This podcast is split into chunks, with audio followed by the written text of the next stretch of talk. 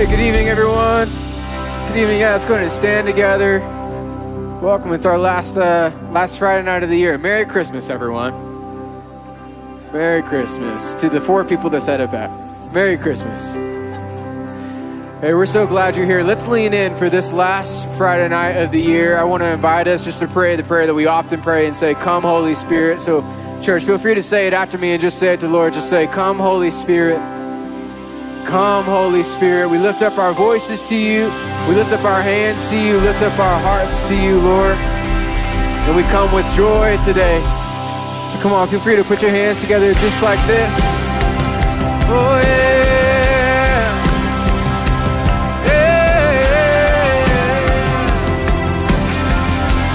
Sing joy to the world. Sing, sing joy to the world. The Lord is. Let her receive her King. Let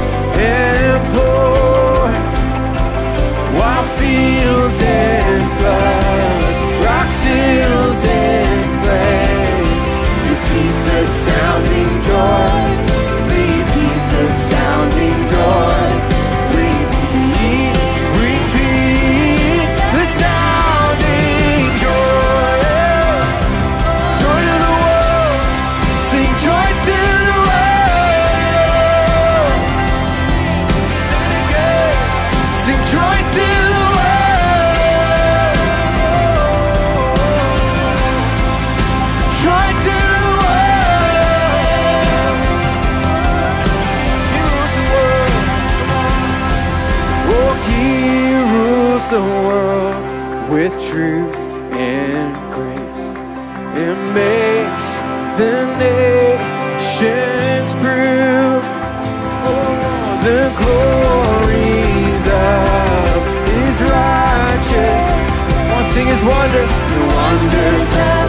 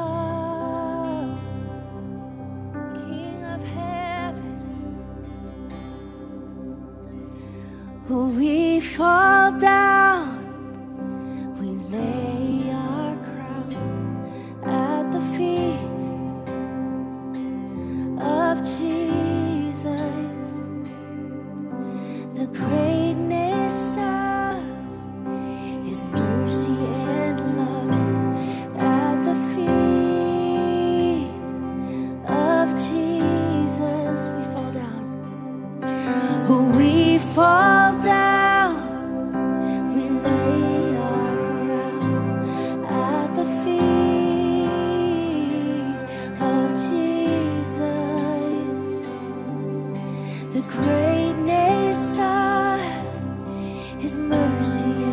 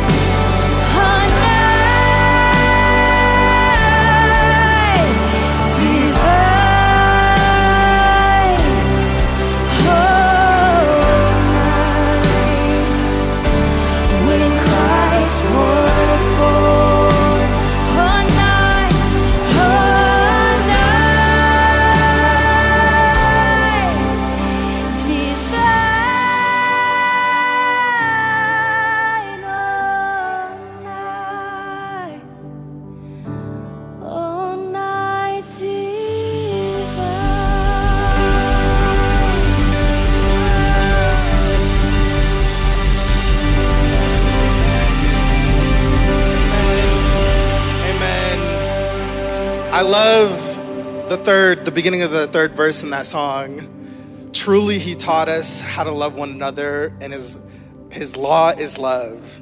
And I was reading in Leviticus chapter 19 uh, this week, and God is just explaining to the Israelites um, how to love one another. He tells them, "Hey, don't reap the whole harvest. Leave margin in your fields for the strangers in your life, for those who are passing through your land."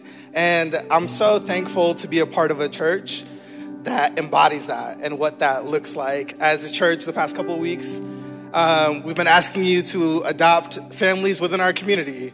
Um, people who just live around our community, they don't necessarily go to church here, um, to just love on them. And I have a single mom and her two year old daughter in my hand, and the gifts were given back there. But that's what the season is all about is, you know, living out what the law of love is and giving to our neighbors and showing love and the impact that that has on just our community is it ripple effect you know uh, eternal impact on this mom and her two-year-old daughter now that they can celebrate christmas together. Um, so thank you so much for doing that. Give yourself a hand yeah for sure. Thank you so much for doing that. Um, and i just want to take a moment to pray over we I think it was over 100 families that we adopted as a church. Um, and I just want to take a moment, yeah, take a moment to pray over those families, uh, like the single mom here, uh, as we just continue in our giving. So join me in prayer. Dear Heavenly Father, God, I think of uh, this mom and her two year old daughter who are about to celebrate uh, Christmas as a family, Lord, when they didn't think they would. Um, thank you for the generosity of um, this church and the people in this room, Lord. Uh, ultimately, we're just following your example, Lord, um, of what the season means, of, and just you sending your son uh, for us, Lord, and the gift that that is to us, Lord God. So we just pray over these families, God, that you would bless them, Lord God, that these gifts just wouldn't be uh, trinkets, Lord, but they would be uh, just small examples of what the gospel is, what the law of love is, um, and that it would just have an impact on them. And yeah, in Jesus' name, amen.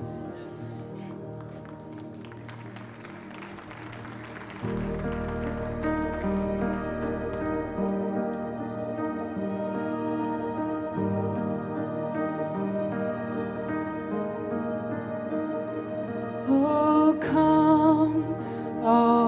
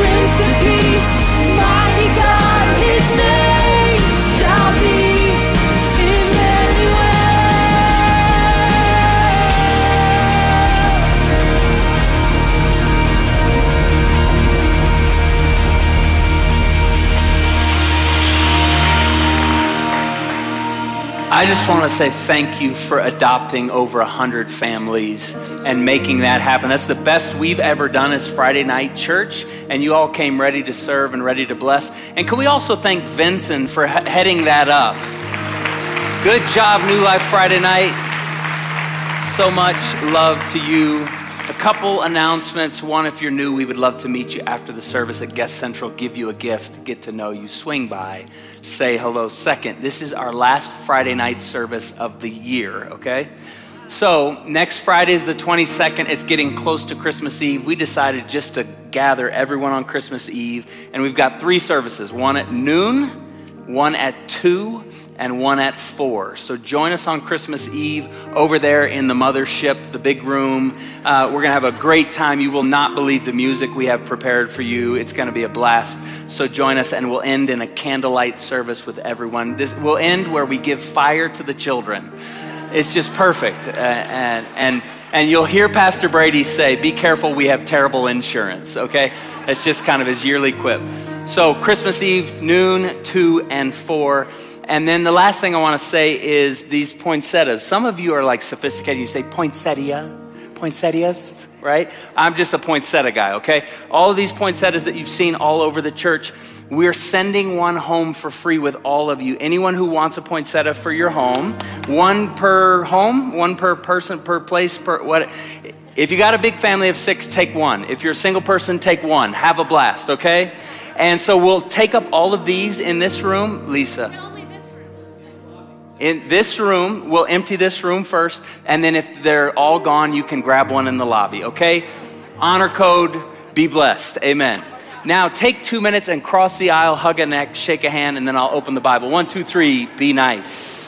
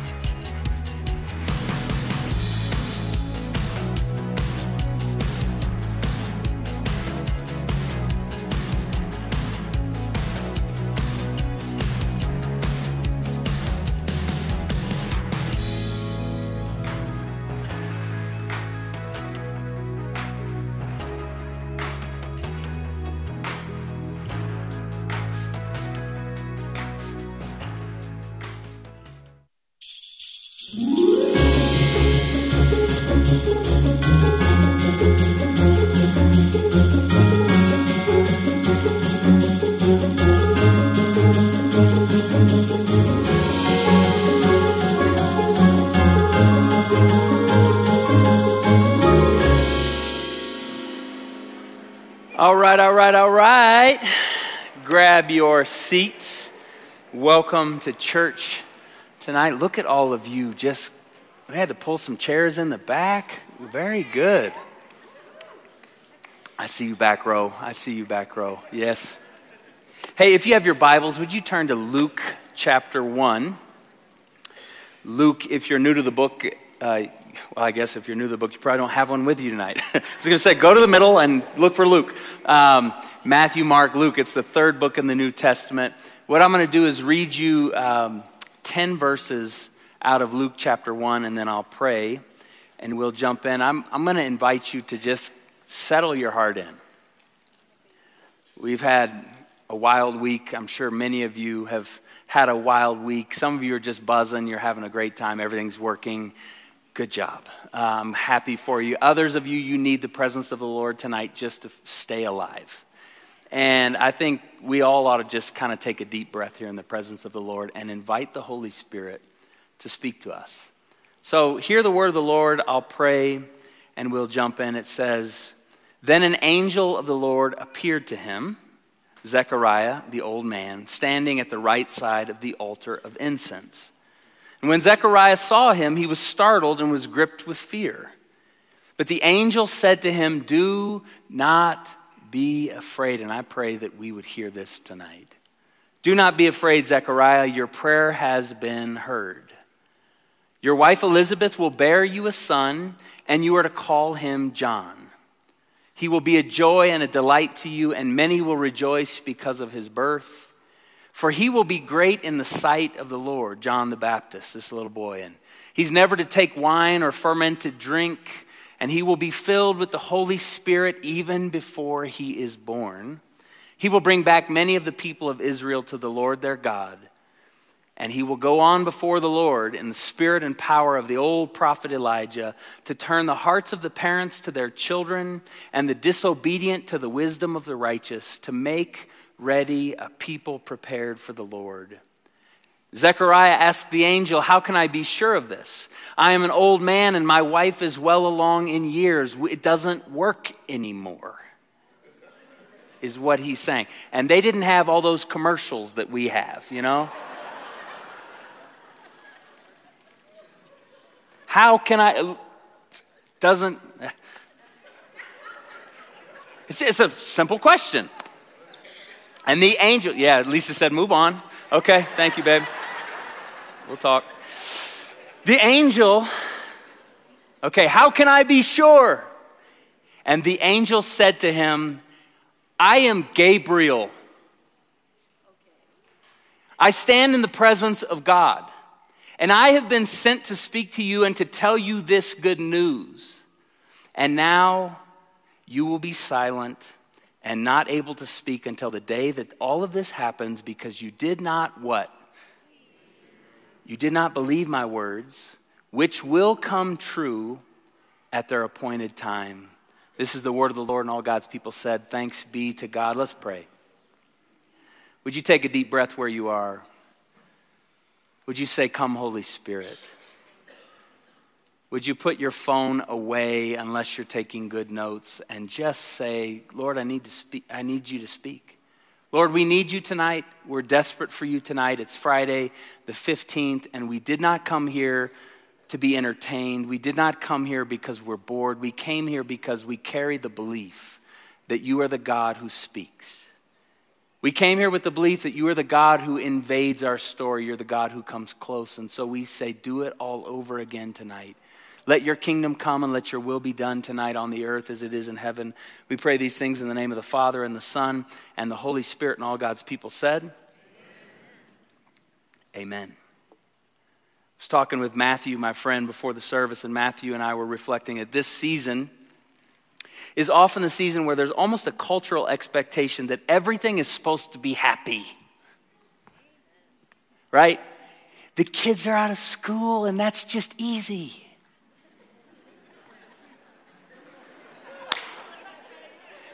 And, you know, stuff's not expensive these days. No, it's not expensive. There's not inflation going on, and there's not family drama in any of our homes. Everything's working, and we're all sleek and fit and svelte and happy, and everything's working. And the Lexus commercial is going to come on, and we're going to wonder why someone didn't sneak a Lexus into our living room. Wrapped in a big red bow, and just, oh my gosh! Right? It's, it's supposed to be happy. We're happy. But what if you aren't right now? It's supposed to be easy. It's supposed to work. It's supposed to be the wind is at our back, just carrying us forward into unmitigated joy. But what if that's not what's happening right now? And what I love about the Bible is the Bible does not airbrush the story of humanity. What I love about the Bible is that it gives us permission to tell the truth by telling the truth itself.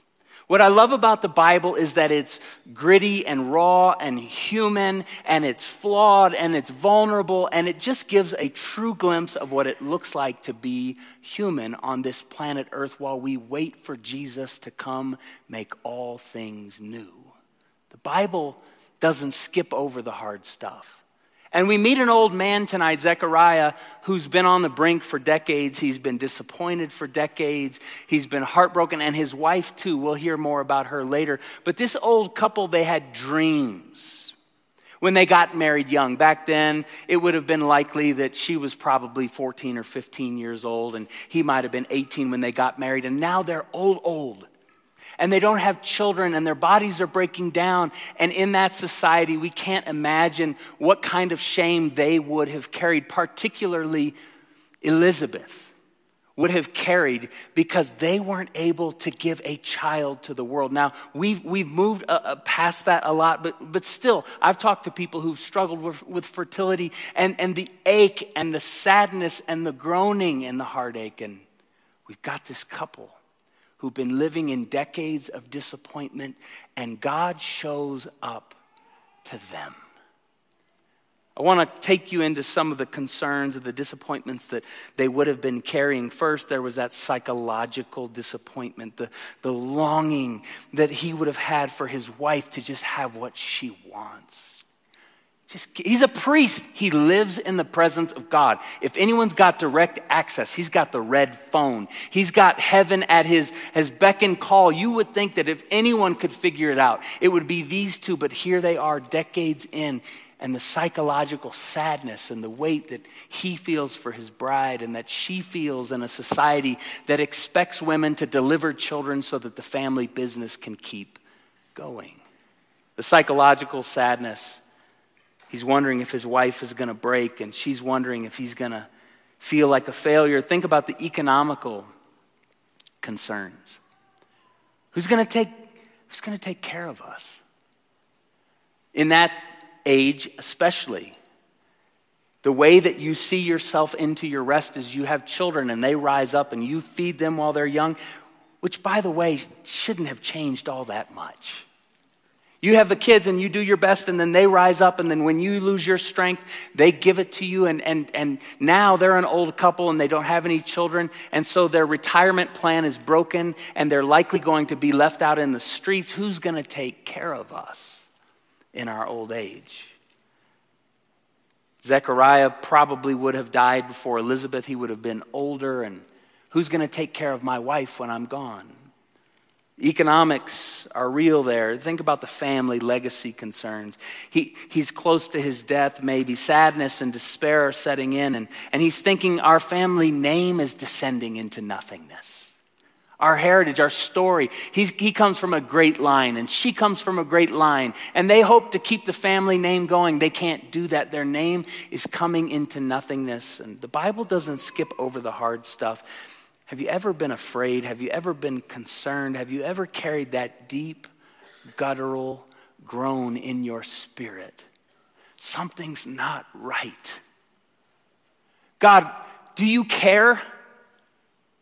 God, does, does your heart break about my broken heart? That's a human thing to ask when life is falling apart. And what I love about this season of Advent in particular is that Advent gives us permission to name these things. I want to show you this picture from about five years ago. Beautiful little Syrian girl. And she was bombed out of her village. Her village was war torn and living out on the streets, not unlike a child maybe wandering through Gaza right now. Not unlike the fear that she's carrying, is not unlike the fear that maybe a little child in Israel that was abducted, kidnapped, might be carrying in a season like this. And a journalist asked this Syrian girl to smile. My friend Glenn Powell wrote this. And he said, A journalist asked this Syrian girl to smile. And this was her smile. Hers is the face of Advent, the face of promises not yet kept, of hope not yet realized. She knows the deep pain of the world up close and personal, yet she's trying trying to keep together, trying to not give up completely, trying to hold on. And this is why we need a season like Advent. We need to honestly acknowledge the pain of the world before we start celebrating anything. The Western church is in danger of softening Advent to the point that it's merely an early part of the great Christmas festival. But there is no need to avoid the truth about our world and what we've devastatingly done to it. We have a place to take that suffering. We have a place to take that suffering. We have a place to take our own part in contributing to that suffering. In Advent, we take it to God and we trust that something will be done. And my friend Glenn said, Wait, church, do Advent. This text tonight reminds us as God comes to this old man who's brokenhearted and begins to speak and stir promises to him, Advent is a time to remember that God has compassion for the place of our greatest travail. Advent and Lent particularly Advent getting ready to lead up to Christmas and Lent getting ready to lead up to Easter. They're, they're times of the year built into the church calendar. Our, our ancient forebears, hundreds of years ago, understood that we needed to observe holy time where we could remember and where we could grieve and where we could tell the truth right here in the presence of God. Advent, I'll say it this way, is a time to remember that God hears our cries and he responds with salvation. This angelic announcement and the song of the saints, what we hear from the angel is salvation is coming. Salvation is coming. Salvation, I've heard you, Zechariah. Thank you for telling me the truth about how you feel. And then Gabriel shows up to say, Salvation is on the way. He's told, Your prayer has been heard. Now just look at that. Verse 13, Your prayer, Zechariah, has been heard. I want to just stir some of you. Some of you have, you feel like you've been shouting at an iron dome above you, that your prayers have been hitting the ceiling and bouncing back down, that God doesn't care, that He's aloof, that He's too busy with all of the travail out there in Ukraine and in Russia and in Gaza and in Israel. God certainly doesn't have time for little old me. And, and, and you know Zechariah thought that. But Gabriel comes and says, Your prayer has been heard. And then he goes on in the next verse to say, You will have joy and gladness. You will have, and I'm just here to stir that up amongst you tonight. The enemy wants to break us with despair. The enemy wants to break us with hopelessness about the future. And I just need you to hear tonight you will have joy and you will have gladness. It will not always be this way. This is the God who comes to bring salvation. And if it's not, what are we doing here? This is the God who comes to bring salvation. You will have joy and gladness. I need you to hear that tonight. But here's the thing we can either believe it or not. It can be true, it can be announced, it can be the, the, the, the, statement from heaven, you will have joy and gladness, and your prayer has been heard. We can either believe it or not. And Zechariah it's, it's interesting to me. You'll see this juxtaposition. The great man of faith who's living at the altar of God, he's the one helping make sacrifice. He's the one who should have the direct connection to heaven. He's the one who should be able to believe, but he doesn't. And what we see is God responds to him. He says, And now you will be silent, and you will not be able to speak until the day this happens. You know, Elizabeth was so relieved. Let's just be honest the mute button from heaven. Been a little off lately. He's been annoying. I th- thanks God. I've been trying to tell him. And just put him on mute, silenced him, and because you did not, why is God shutting his mouth for a short time? Because you did not believe my words, which will come true at their appointed time.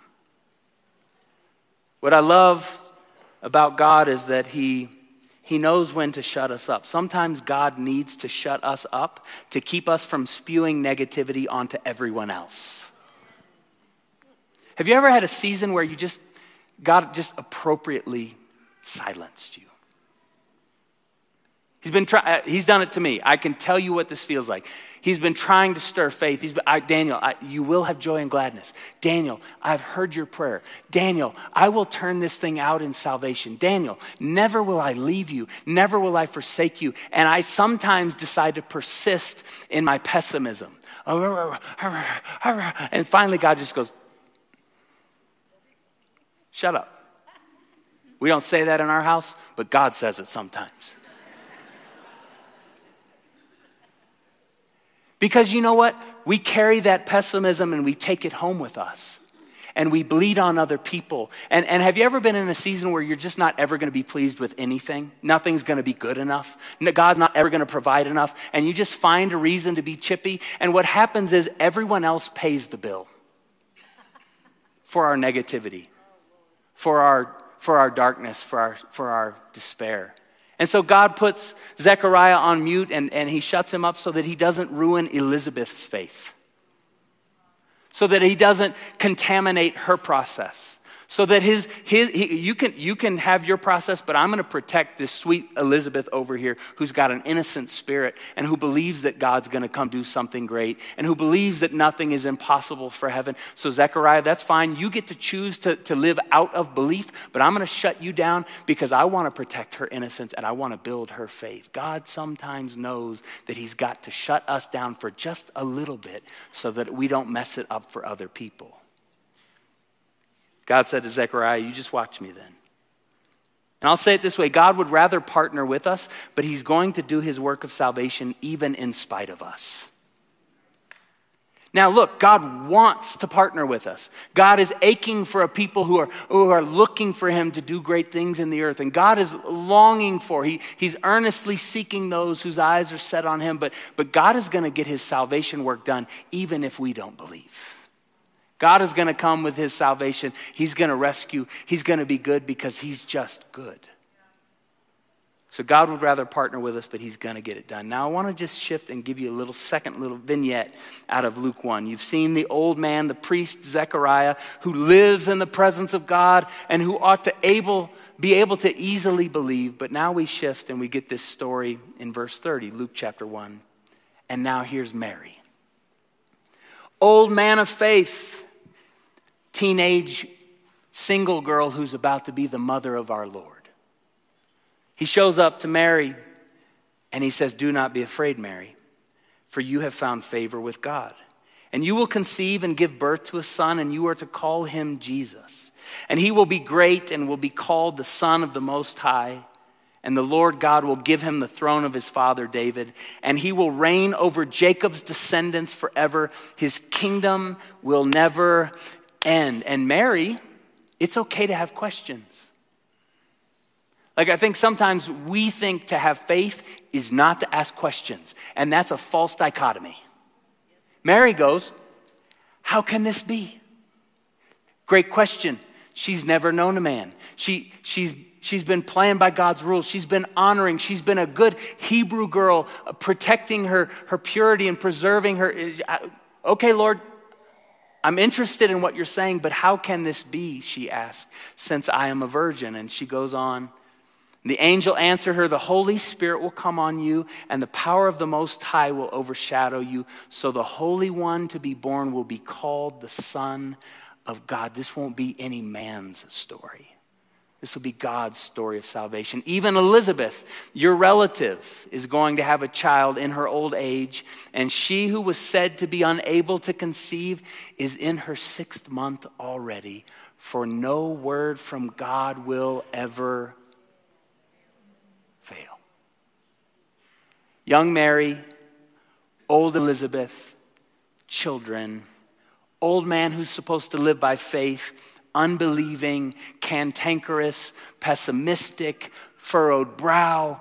These women who have questions, they don't know what, uh, how does all this work? I don't know, but we know that God is good and we believe that God is faithful. And I'll ask you my question, but my question's gonna be out of faith, not out of pessimism and doubt. Friends, God is looking for people who want to partner with Him. And Mary, her response, what did she say? She said, I am the Lord's servant, And may your word to me be fulfilled. I, uh, then the angel left her. I don't like this translation as much as the translation that I memorized it in as a kid. Mary said, Be it unto me according to your word. Go ahead, God.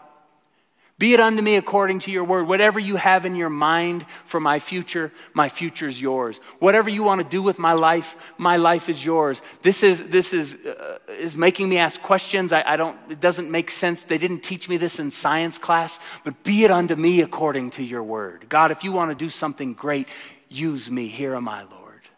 Mary wants to partner with God. There's two options that we see already in these two stories. You can be doubting Zechariah or you can be faithful Mary.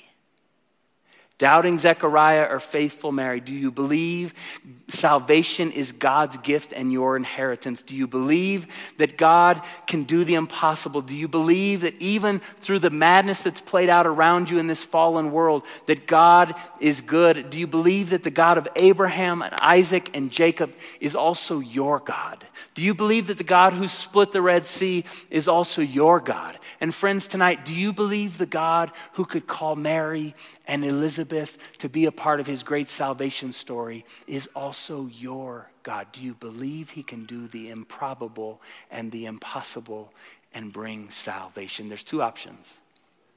You can be Zechariah and you can doubt, or you can be Mary and you can be full of faith. The question that I want to ask tonight is in spite of all that you see, will you still believe that God is working salvation? Spite of all that you see, all that you see with that child that went off to college. And you sent them out at 18 and they were here in youth group and it was working. And, and, and they're visiting home on Christmas break at 21 and it feels like it's fractured and it's falling apart and they've wandered. Do you believe, regardless of what you see, do you believe that God is working behind the scenes to bring salvation? Do you believe that your prayer has been heard? Do you believe that you will have joy and gladness in spite of what you see? Do you believe that God is going to get his work done? Mary is one who believes and she says, Be it unto me according to your word. And I'll just give you that tonight as a way of tucking that in for you. You don't even know how to pray. You, you don't even need to know how to pray that much. But if you'll say, Be it unto me according to your word, that will fuel your prayer life for the next decade. God says, I want to uh, bring restoration in your home. Be it unto me according to your word. I want to bring restoration in your mental health. Be it unto me according to your word. I want to take you on a journey where you get your strength and your vigor and your vitality back. God, I've got so many questions, but be it unto me according to your word. If you'll take those words of Mary, tell me in a decade if you hate your life. Mary just said, I'm all yours, and God came in and led her into salvation. You see Zechariah, you see Mary, but I want you now to see the old woman Elizabeth, who for decades has been aching for one thing, and that thing has not come. But now God silences her husband, and God comes and works the miracle that only He can work. The old woman is great with child. She's five months pregnant. And it says in verse 39 at that time, Mary got ready. She left her home after the announcement came from Gabriel, and she needed to be with a safe person of faith.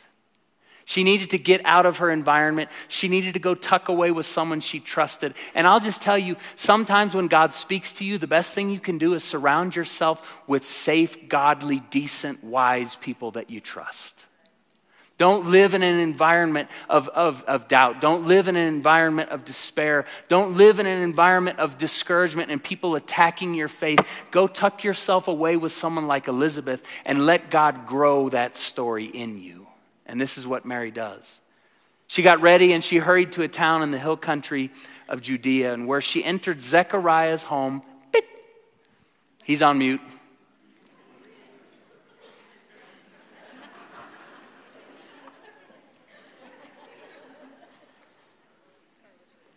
And she greeted Elizabeth.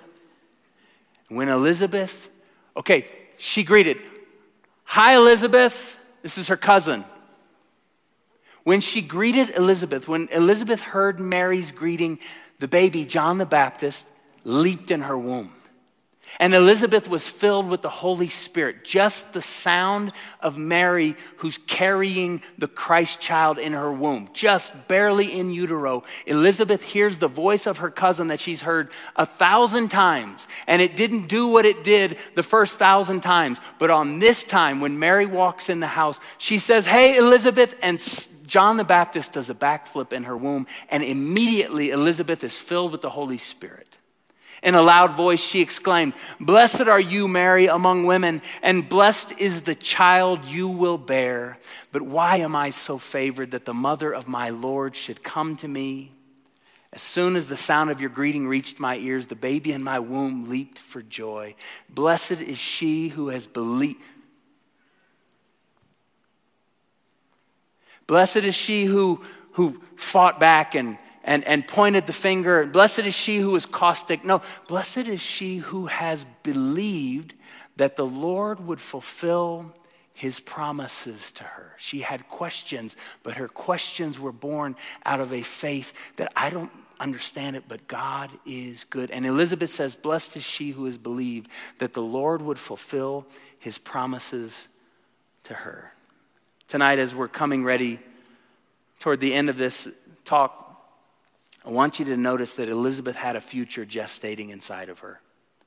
And Mary did too. And that future was the future himself. Mary had Jesus Christ, the Son of the living God, the one who was and is and is to come, right there, embryonic, growing, developing in utero. Mary is carrying Jesus, Elizabeth is carrying John the Baptist, and, and Mary speaks, and something happens on the inside of her. What I need you to see is that Jesus was there that day with Elizabeth, but she couldn't see him. Come on, use your imagination. Jesus was there that day with Elizabeth, but she couldn't see him. He's, he's, he's being nurtured in the womb of his mother Mary. But the presence of Jesus and the power of Jesus and the glory of Jesus and the eternal victory of Jesus and the Son of God who always was, before Genesis 1 was, Jesus was. Jesus is now being carried in the womb of Mary, and Jesus was there. Elizabeth couldn't see him, but something happened anyway. And isn't it like that?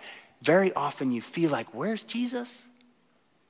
I don't see Jesus around here. I don't, it doesn't, where's Jesus? Jesus isn't, no, Jesus is here. Even when you can't see Jesus, he's there. Even when you can't see Jesus, he's working. Even when it feels like God has walked away from you, God's presence and his power and his glory is right there. For Elizabeth, Jesus was obscured. He was hiding behind the uterine wall, but the presence of God is with us. The presence of God is so often imperceptible, and the work of God is so often invisible, but never forget that He's always working.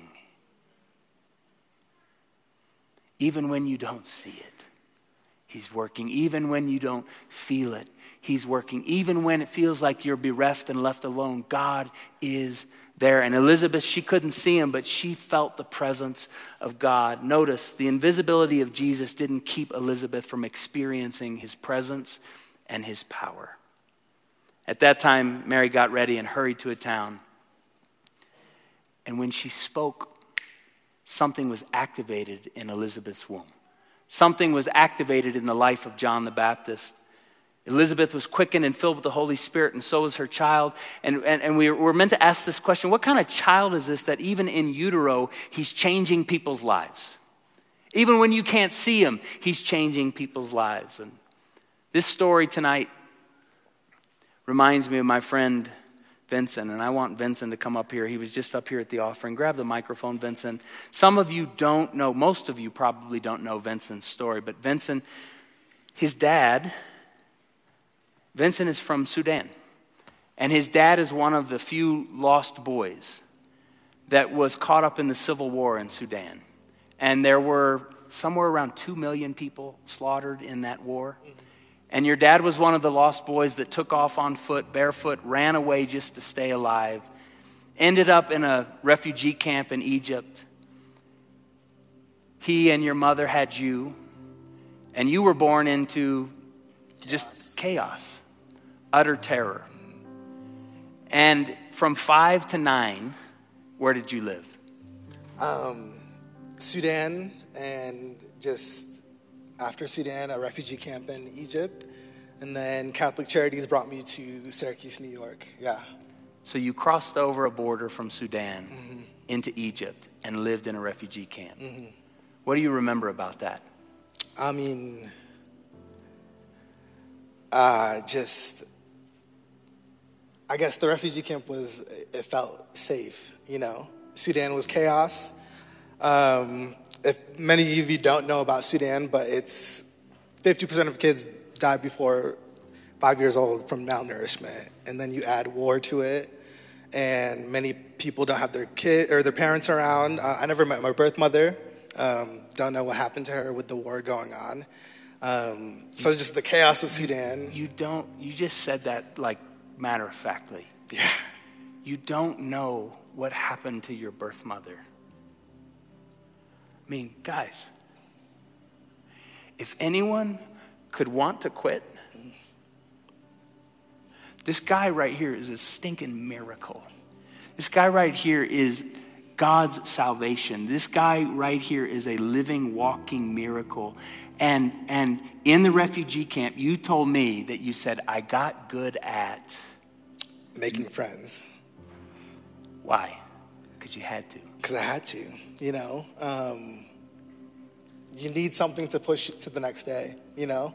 And making friends, I always joke, like, that's when I became an extrovert. If you know me, you know, like, I always have a smile on my face. Um, but, in, like, at five, six, seven years old, it was a survival tactic, you know? I needed something to hold on to the next day and push. You needed someone to feed you. Yeah, So you needed to be a good friend. yeah. So at nine years old, Catholic Charities, they had sent your dad, they brought your dad over to Syracuse, New York, and then you came, what, a year later? Uh, five years. Five years later. Yeah. So he shows up in Syracuse with the hope of, my, my dad is there. And you reconnect with your dad, and what happens? Chaos um, more chaos. That's kind of just like the pattern at this point in my life. Every new family situation every new transition was just followed by more and more chaos and i lived with him for a year um, until i was put in the foster care system. A, a police officer found you at a gas station. yeah. So his dad came after him with a knife to try to kill him. And he fled and he went into the gas station because he knew that he'd be safe there. And then he came out and was sitting on the curb. And a police officer saw him and said, Hey, young man, you okay? And found out he wasn't. You get into the foster home yeah and tell us about that family for the first four or five months. Um, at this point, it's a pattern. Chaos is just following me everywhere I go. And this foster family in Syracuse, New York, took me in. Uh, but my heart was filled with anticipation of something bad was going to happen, because that's just what I've known. Time and time and time and time after time is just chaos is going to happen, you know? And about four months in, um, my foster family went to church and. Um, but at breakfast one day, I was talking to my foster mom, Danya, and I was like, hey, like, trying to find broken English, trying to find words to describe what love is, because I'd never experienced what love is. I'm like, why do you treat me this way? Like, you guys are so kind, you know? You just, You're 9 I've never experienced, nine years old. Why do you treat me this way? You asked them that. Mm-hmm. And what did she say? she she took me, put me in the car, and we went to Barnes and Noble. Um, and in Barnes and Noble, in the back kids section, there was the children's Bibles. She grabbed it and just opened it up and started reading the gospel story. For God so loved the world that he began that he gave his only son. And in that moment, just something in me, like Elizabeth, leapt. Mm. It was chaos to, I want whatever that is. Like, it just made sense. I can't explain it. I can't, other than that, like, it was the most sure thing I'd ever heard in the nine years of chaos that I'd been living. And I just had to say yes. Gave your heart to Jesus in a Barnes and Noble. And she said, when he asked,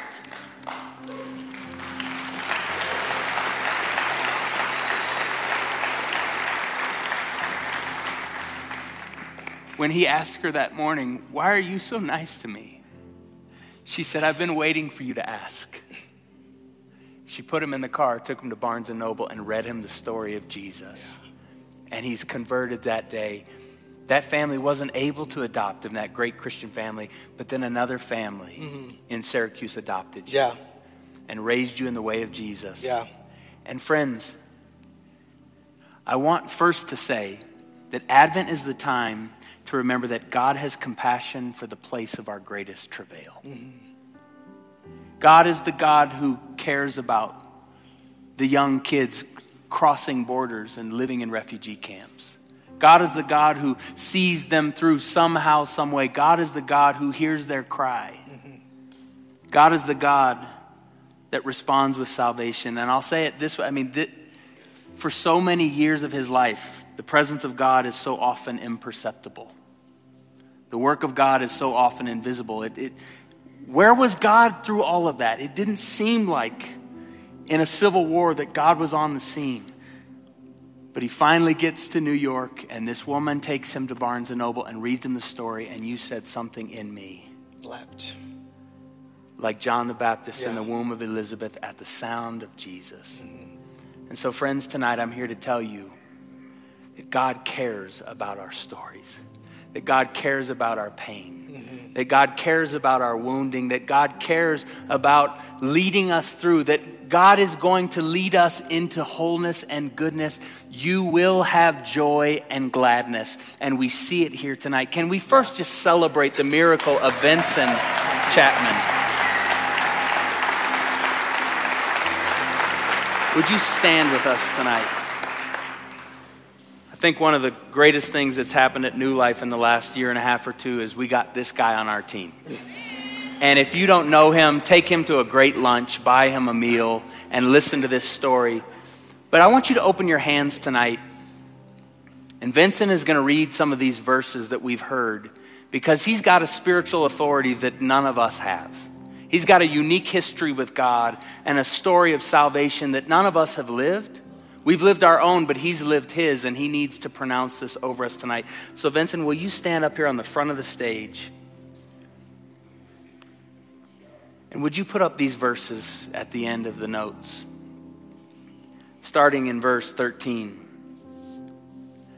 You see it here on the screen. Vincent's going to read these verses over, but I want you to put your name in here tonight and to receive this. So, Vincent, could you lead us in pronouncing the word of God over the people of God? Do not be afraid, for your prayer has been heard. You will have joy and gladness. Do not be afraid, for you have found favor with God. For no word from God will ever fail.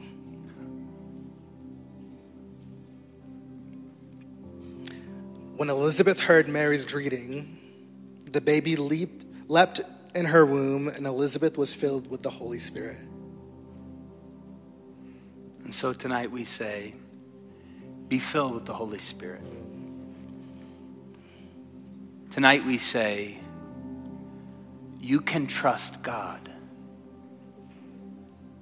Tonight we say you can tell the truth. You don't, you don't have to fake it. You can be honest about your pain. You can be honest about your fear. You can be honest about your broken heart. Tonight you can tell the truth in the presence of God.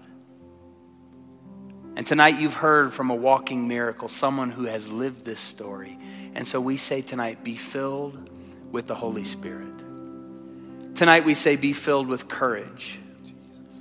Tonight we say, we're praying that hope is stirred and that hopelessness would be rebuked in all of us tonight. I sense to say to you, some of you, some of you need to get out of that false agreement you've made with hopelessness.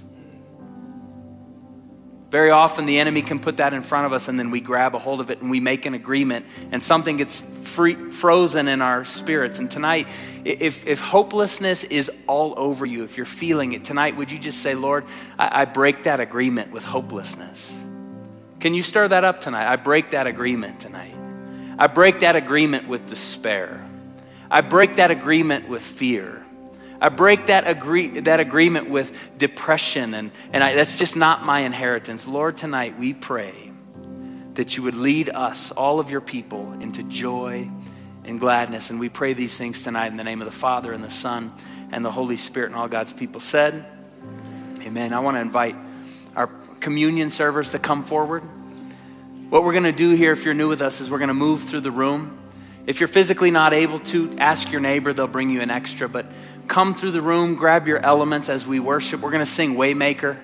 Uh, this is the right song. And I just want you to stir your faith tonight. Get your communion elements, take them back to your seat, hold them there. And in just a minute, I'll come and we'll receive together. Come and worship Jesus.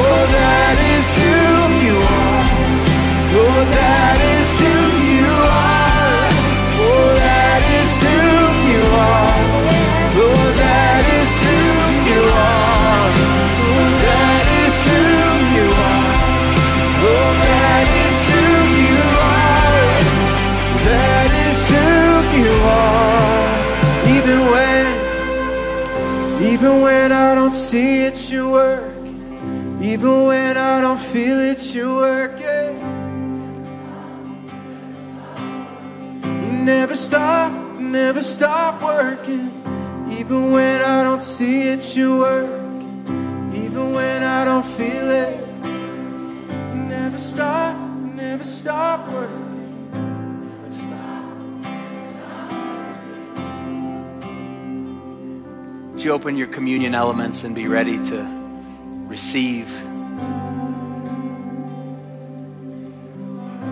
I guess one of the things that I love, I love, I could name a thousand things. One of the things that I love about communion is how unimpressive it is. It, especially this. I mean, Lord have mercy. I mean, you got to really have faith to find Jesus right here. But even on the night he was betrayed, the way he speaks to us, the way he tells us he's with us, is he gives us bread and he gives us wine. He says, This is my body, and I'll never leave you. I will never forsake you. I'll feed you. I'll take care of you. I promise you. I think about young Vincent in an Egyptian refugee camp making friends with people, and they give him just a little piece of bread and a little drink, and he's able to go on another day. And this is what Jesus does for us every single day. It may not look that impressive. It may feel like, man, how are we going to? But somehow, some way, we're here, and somehow, some way, we're going to be able to keep going. And Jesus says, This is my body, which is broken for you. And as often as you do this, do this for the remembrance of me. I am with you and I am for you. And so tonight I say to you, church, receive Jesus by faith. You may take the bread.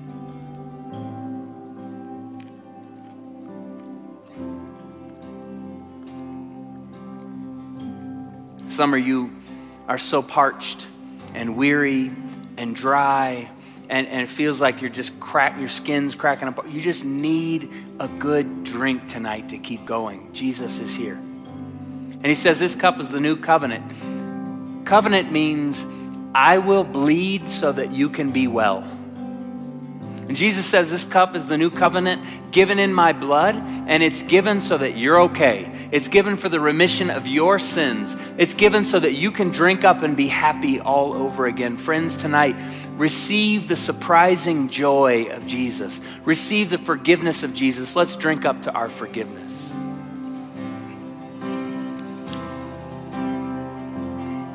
Now sing, Your goodness is running after. Come on. Your goodness is running out, it's running after me. Your goodness is running out, it's running after me. With my life laid down, I'm surrendered now. I give you everything. Your goodness is running after, it's running Your goodness is running after, it's running after me. Your goodness is running after, it's running after me. With my life laid down, I'm surrendered now. I give you everything. Your goodness is running after, it's running out. Oh, sing your goodness, goodness. Your goodness is running after, it's running after me. Yeah.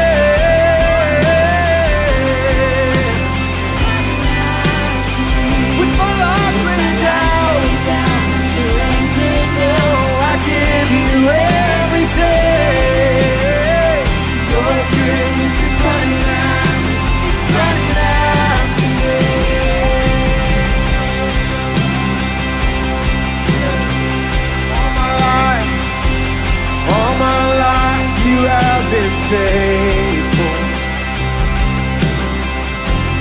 All my life, you have been so, so good.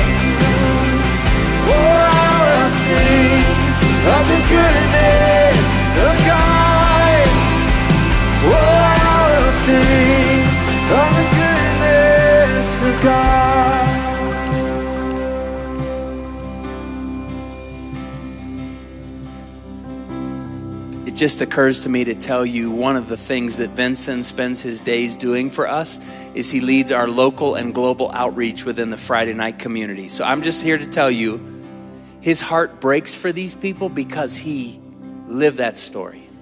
And so when he asks you to serve and when he asks you to buy backpacks for kids, when he asks you to go on local missions here in our city, obey him. obey this man. Like, he will never waste your time, and he takes it seriously because he has received God's goodness through people taking care. So, friends, he has authority that none of us have. So when he asks you to come with him, I just just obey him. Amen. Give it up for Vincent Chapman one more time. We love you, we bless you, we thank you. It's December, and I just got to do it one more time. Some of you are going to roll your eyes at me, but let's sing. Oh, come, let us adore him.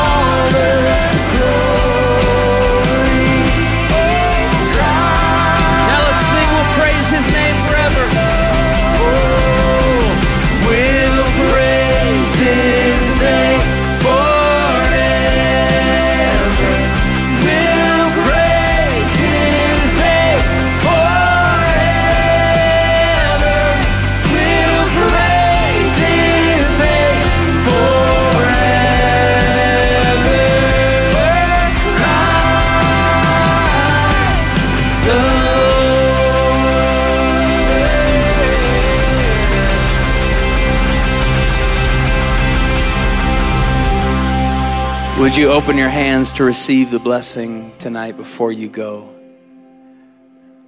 Your prayer has been heard. Your prayer has been heard. Keep praying. Keep seeking. Keep knocking.